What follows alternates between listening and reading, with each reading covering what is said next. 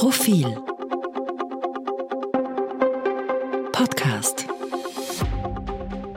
Herzlich willkommen beim Mittwoch-Podcast des Profil, unser Innenpolitik-Podcast. Ich spreche mit Eva Linsinger, stellvertretende Chefredakteurin und Ressortleiterin der Innenpolitik. Hallo Eva. Hallo lieber Christian, hallo liebe Zuhörerinnen und Zuhörer. Und ich bin Christian Reiner, Herausgeber und Chefredakteur des Profil.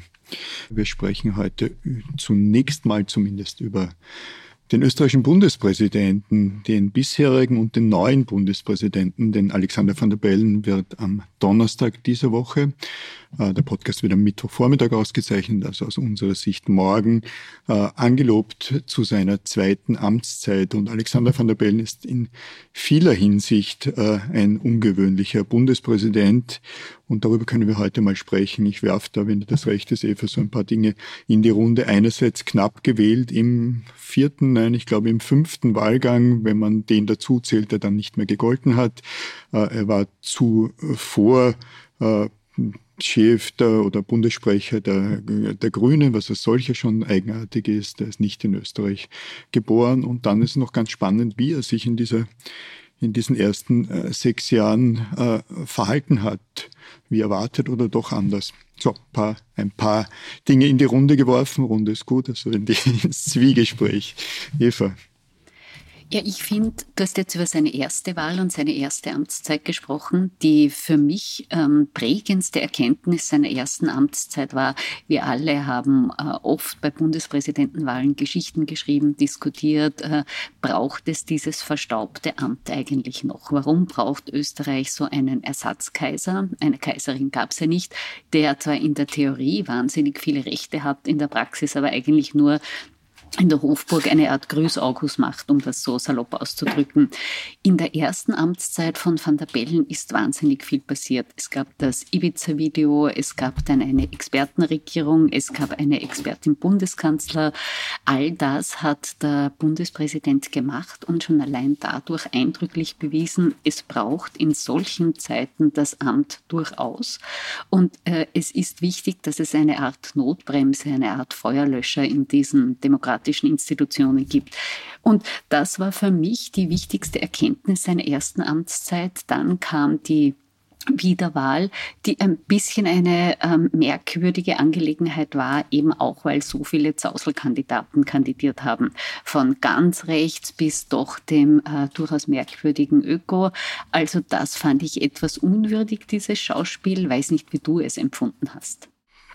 Fangen wir bei der, bei der Wiederwahl an ich fand es in gewisser Weise unwürdig. Andererseits, was ist schon eine würdige Wahl? In die Diskussion lief ja vor allem auch äh, auf die Frage zu, warum hatten Sozialdemokratie und Volkspartei keine eigenen KandidatInnen aufgestellt. Ich hatte dafür durchaus Verständnis. Es wäre äh, zum Beispiel für die Sozialdemokratie ziemlich eigenartig gewesen, wenn man nach der Performance von Alexander van der Bellen in den sechs, in den sechs Jahren jetzt einen eigenen Kandidat, eine eigene Kandidatin aufgestellt hätte, zumal die Sozialdemokratie damals im Jahr 2016 ja dann äh, Alexander van der Bellen schlussendlich äh, schlussendlich unterstützt hatte. Die Diskussion drehte sich ja auch stark um die Frage, warum wurde keine Frau jetzt nominiert. Äh, ist bedauerlich. Äh, dennoch wäre es etwas eigenartig gewesen und ähnliches gilt wahrscheinlich in etwas geringerem Maße auch für die Volkspartei. Dass dann nur Zauselkandidaten bis auf den Kandidaten der FPÖ angetreten sind, ist jetzt nicht sehr überraschend.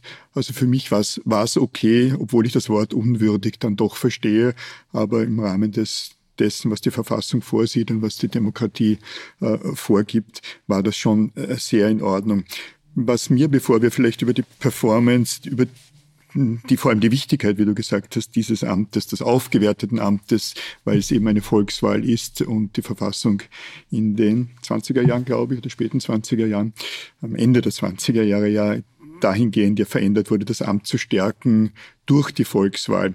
Was mir vor allem noch aufgefallen ist, nochmal zurückgehend auf jene Wahl im Jahr 2016 und das zieht sich ins Jahr 2023 rein, äh, ist schlicht, äh, dass ein freiheitlicher Kandidat, also ein eindeutig rechter Kandidat, der äh, ein Ehrenmitglied einer Schlag in Verbindung ist, der einen mehr als eigenartigen äh, deutsch-nationalen Künstler als seine Lieblingskünstler bezeichnet, dass so ein Kandidat an die 50 Prozent äh, kommt. Der, äh, äh, also Norbert Hofer hatte ja im ersten Wahlgang, was viele vergessen haben, ich glaube 34 Prozent war die Nummer eins und hatte schlussendlich 46 oder 47 Prozent, dazwischen auch mal 49 Prozent. Äh, das erzählt einfach viel darüber, wie die Mehrheiten in Österreich wirklich aussehen, also dass es rechte Mehrheiten gibt, allerdings auch, und das stimmt mich äh, nachdenklich, äh, wie wenig, äh, wie, wie niedrig die Schwelle, die moralische Schwelle ist gegenüber einem Kandidaten, der doch ein, ein sehr dubioses Weltbild hat.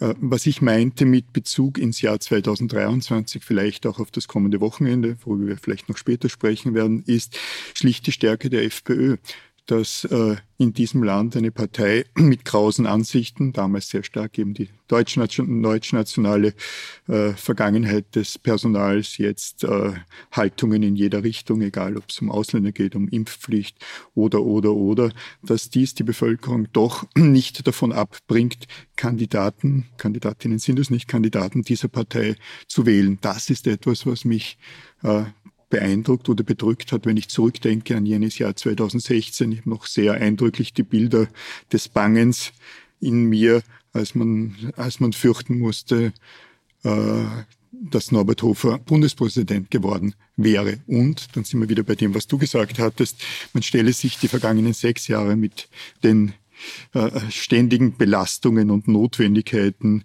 am Ballhausplatz auf der Seite des Bundespräsidenten unter einem Bundespräsidenten Norbert Hofer vor. Die nächsten sechs Jahre seiner Amtszeit, die offiziell morgen mit der Angelobung beginnt, werden hoffentlich etwas weniger turbulent und aufregend werden. Eine Ergänzung noch zur äh, Wahl des Jahres 2022. Es gab natürlich zumindest einen Kandidaten, der von links kam, äh, Marco Bogo, der Bierpapst Dominik Platzny, der äh, wohl auch da getestet hat, wie er bei einer allfälligen Nationalratswahl abschneiden würde, der wohl dadurch auch bundespolitische Bekanntheit bekommen hat. Aber wir wollen ja gar nicht so viel über die Wahlen des Jahres 2022 reden. Morgen jedenfalls beginnt die zweite Amtszeit. Und du hast es schon angesprochen, es ist dann am Sonntag Niederösterreich-Wahl. Dort wird ein großer Erfolg der FPÖ erwartet. Und ich denke, dass der Umgang mit der FPÖ einer der wichtigen Fragen für die zweite Amtszeit von Van der Bellen sein wird. Planmäßig finden im kommenden Jahr der Nationalratswahlen statt. So wie es im Moment aussieht, steuert die Freiheitliche Partei dort auf einen ersten, möglichen ersten Platz zu. Und und damit stellt sich die große Frage, wie wird Van der Bellen mit einem möglichen Wahlsieger Herbert Kickel umgehen?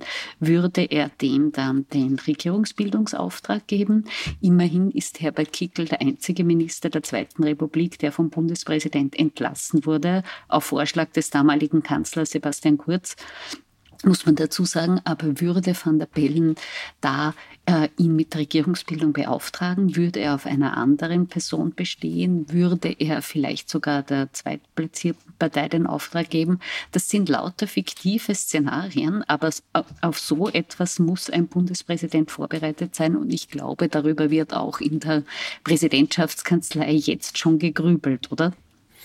Bin davon überzeugt, dass da heftig, dass da heftig gegrübelt wird. Alexander von der Bellen hat so in den letzten Monaten mein Eindruck oder vielleicht sogar im letzten Jahr mein Eindruck äh, etwas mutiger zugegriffen, erst recht nach der Wahl. Das heißt, seine Statements waren äh, deutlicher und eindeutiger, deutlicher als es vom Bundespräsidenten im Allgemeinen äh, wir es gewohnt waren, aber auch als wir in den ersten fünf Jahren von Alexander van der Bellen zu sehen und, und zu hören bekommen hatten.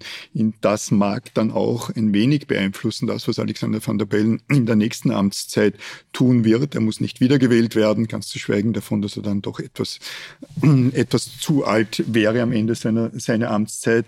Aber ja, du sagst es. Du sagst es, die, die Herausforderungen, die da auf ihn zukommen, sind, sind sehr groß. Wir wissen auch, äh, erinnern uns ans Jahr 1999-2000, dass eine Beauftragung rein verfassungsmäßig gar nicht notwendig wäre. Äh, das heißt, ein Herbert Kickel könnte von sich aus, so wie damals Wolfgang Schüssel auf Platz drei im Jahr 1999, könnte von sich aus versuchen, eine Mehrheit im, im, im Parlament zu erringen.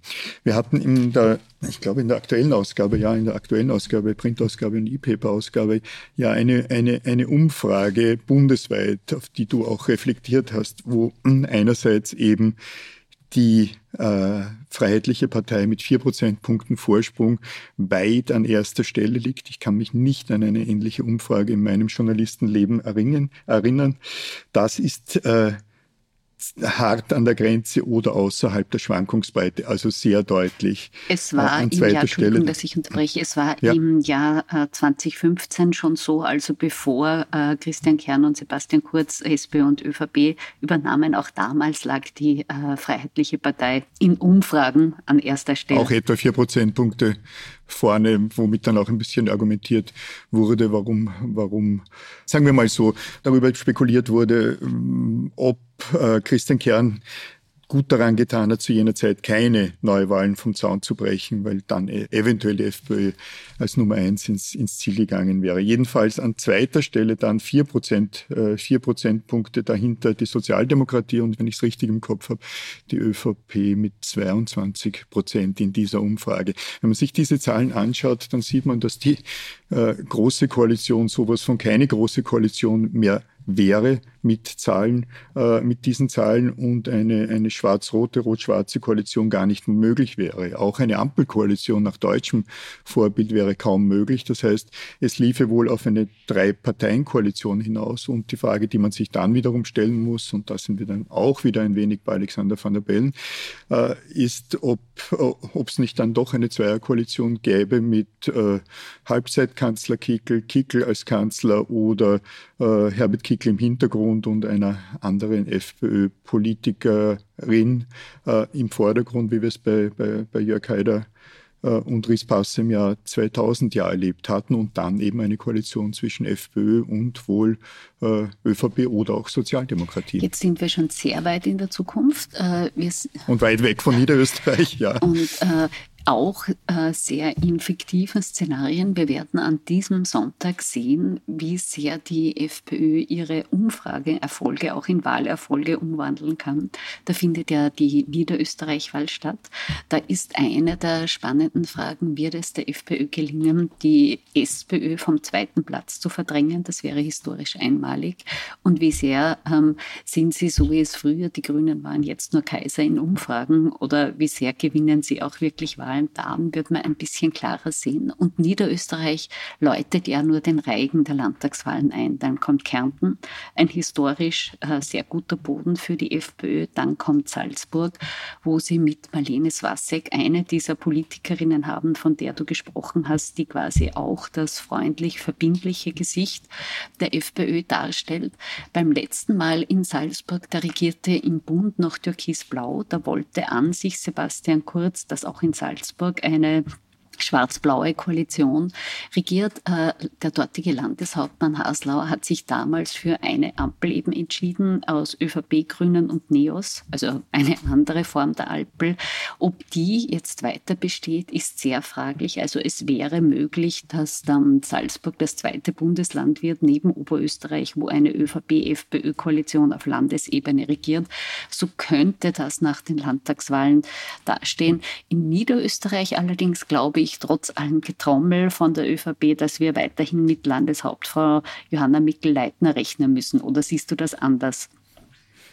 Nein, das sehe ich natürlich ähnlich. Äh, wenn das Wahlergebnis der ÖVP jetzt nicht unter, sagen wir mal, 38 Prozent fällt, dann wird äh, Johanna Mikl-Leitner äh, etwas angeschlagen, aber durchaus mit der Macht, um es nicht Allmacht der ÖVP in Volkspartei, Volkspartei in Niederösterreich ausgestattet, als äh, Landeshauptfrau äh, weiter regieren. Äh, wenn die FPÖ vor der Sozialdemokratie zu liegen kommt und wenn die ÖVP unter 40 Prozent zu liegen kommt, dann wird sich, werden sich die Dramen eher in Wien abspielen.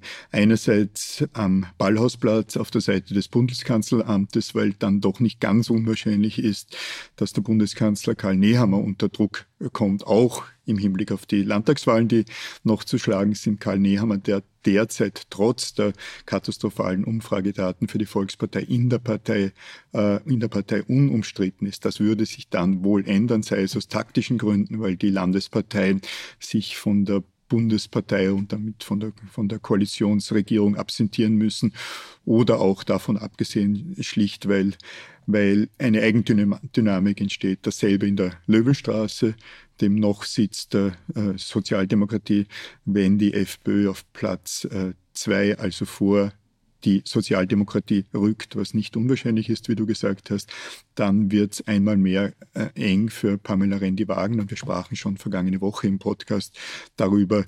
Dann ist erst recht nicht gesichert, dass sie als Spitzenkandidatin in die Nationalratswahlen 2024 gehen wird. An dieser Stelle vielleicht ein Hinweis, liebe Zuhörerinnen und Zuhörer. Jetzt reden wir über fiktive Szenarien. Am Sonntag werden wir mehr wissen. Wir sind mit einem Team im Einsatz. Schauen Sie auf Profil.at. Es wird auch einen Podcast geben, es wird auf Insta-Stories geben.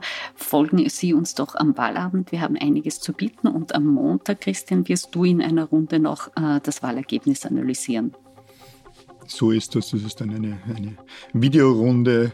Äh, wir zeichnen das am Vormittag, Montagvormittag auf und über Profil.at, wo auch alle die Dinge, von denen du eben sprachst, abrufbar sind, wird auch dieses, diese Videoanalyse zu sehen sein. Aus meiner Sicht, liebe Zuhörerinnen, liebe Zuhörer, vielen herzlichen Dank, dass Sie uns Ihre Zeit geschenkt haben. Und liebe Eva, danke, dass du mit mir diskutiert hast. Danke ebenfalls. Danke Ihnen fürs Zuhören. Äh, und wie gesagt, wir wünschen uns und Ihnen einen spannenden Wahlabend. Vielleicht sind Sie mit uns dabei. Auf Wiederhören.